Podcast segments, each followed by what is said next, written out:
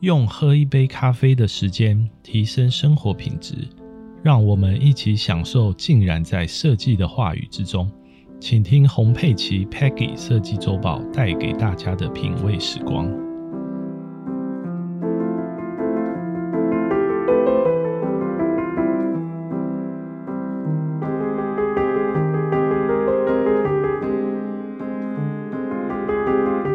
各位听众，大家晚安。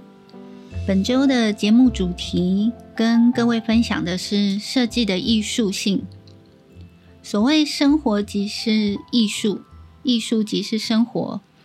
在现今的生活当中，呃，艺术文化已经成为我们生命中跟生活中不可或缺的一部分。我的今天设计主题是要跟大家探讨说，呃，设计的艺术性。那为什么我们不是谈室内空间的艺术性呢？因为最主要是艺术的范围非常的广泛。那我们不仅仅是只有在室内的画作或者是雕塑品，那么在艺术从建筑外观整体到设计的元素，街廓广场景观的大中小型装置艺术。一直延伸到室内的画作、雕塑以及各装置艺术的范围，其实相当广泛。因此，我们今天要为各位统称介绍一个叫整体的设计的艺术性。那我们将艺术文化融入生活设计，多元的灵感跟思考，可以提升不同层次的生活品质跟感受。我们选择艺术品或者选择艺术的元素，是将艺术文化融入设计的一个要点。那我们大致上可以作为归类以下几类。那首先第一个是依照创作时间的不同，那我们就可以分为古代艺术、中世纪艺术。像文艺复兴艺术以及当代艺术等等。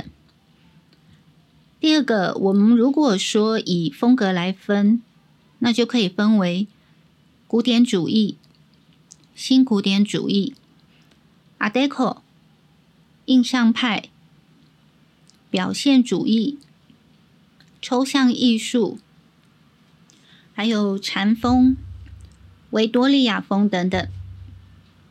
那第三材质的部分呢，我们可以分为像油画、素描、水彩，还有就是金属、陶瓷类、木刻，还有摄影照片等等。因此，我们在选择艺术品或者艺术元素的时候，都应该考量整体的一个比例、风格以及色彩。那艺术品呢，或者是艺术元素，在整体的设计当中，其实是一个画龙点睛的效果。因此，我们必须要考量整体，无论内外的一个调性相融。那我们刚刚提到风格的部分，例如说，现在现代的一个设计风格里头，我们可以选择。线条简洁、色彩鲜艳的艺术品，或者是参数化架构的设计、几何形式的设计，或者是有机矩阵、细胞矩阵设计，还有就是仿生设计，啊，能够呈现比较现代时尚感。色彩搭配也是相当重要的。那不同的色彩搭配呢，可以带来不同的感受跟效果。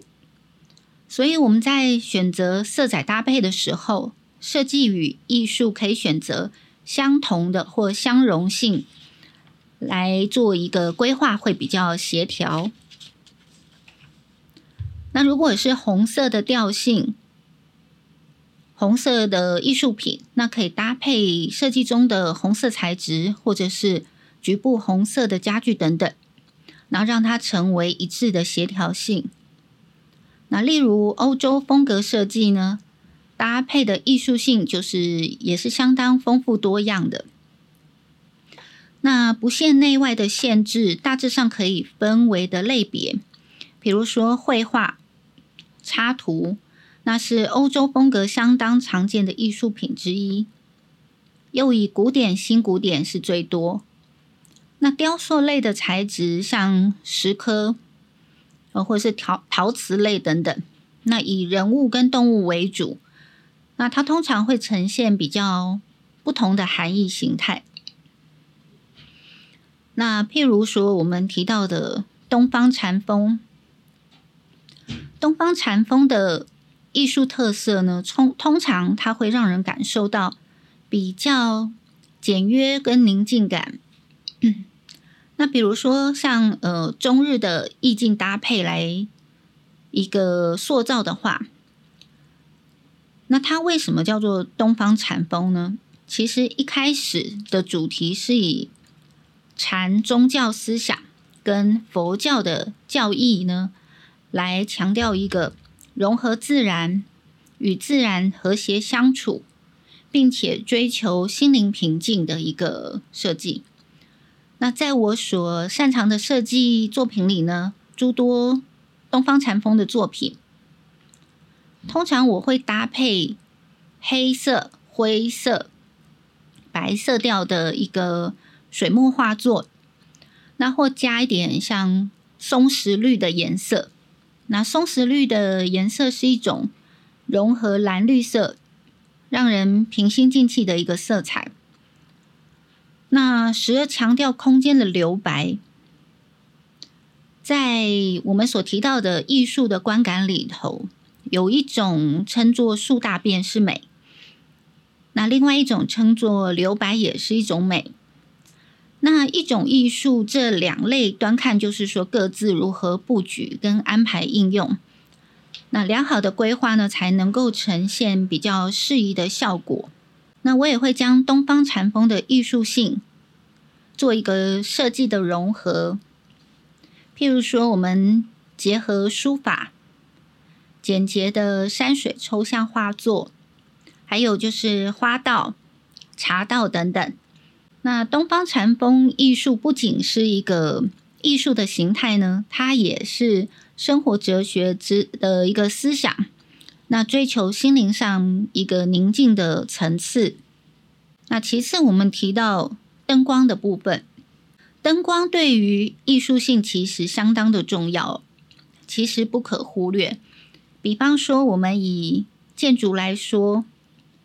建筑本身，其实我们就要把它当成是一件艺术品来看。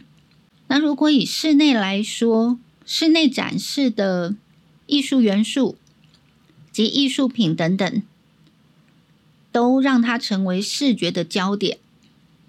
因此，良好的灯光照明设计，能够凸显艺术品所要表达的细节跟特色，甚至它的故事性。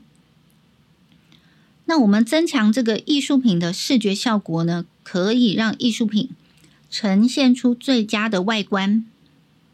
因此，灯光对设计的艺术性相当的重要，也可以展示我们内外空间艺术品或艺术元素的细节跟色彩，使其更加吸引目光。那如果灯光太暗，其实细节会没有办法看清楚。那灯光太亮也会产生太过刺眼，或者是没有办法表现它的层次感。因此，我们可以创造比较良好的氛围，让内外的艺术或者艺术品与环境相协调。例如，柔和的灯光可以营造出比较温馨、浪漫的氛围，而明亮的灯光则适合比较现代类的艺术性跟。艺术元素，哦，就比较现代感的感觉。所以灯光是与设计的艺术性密不可分。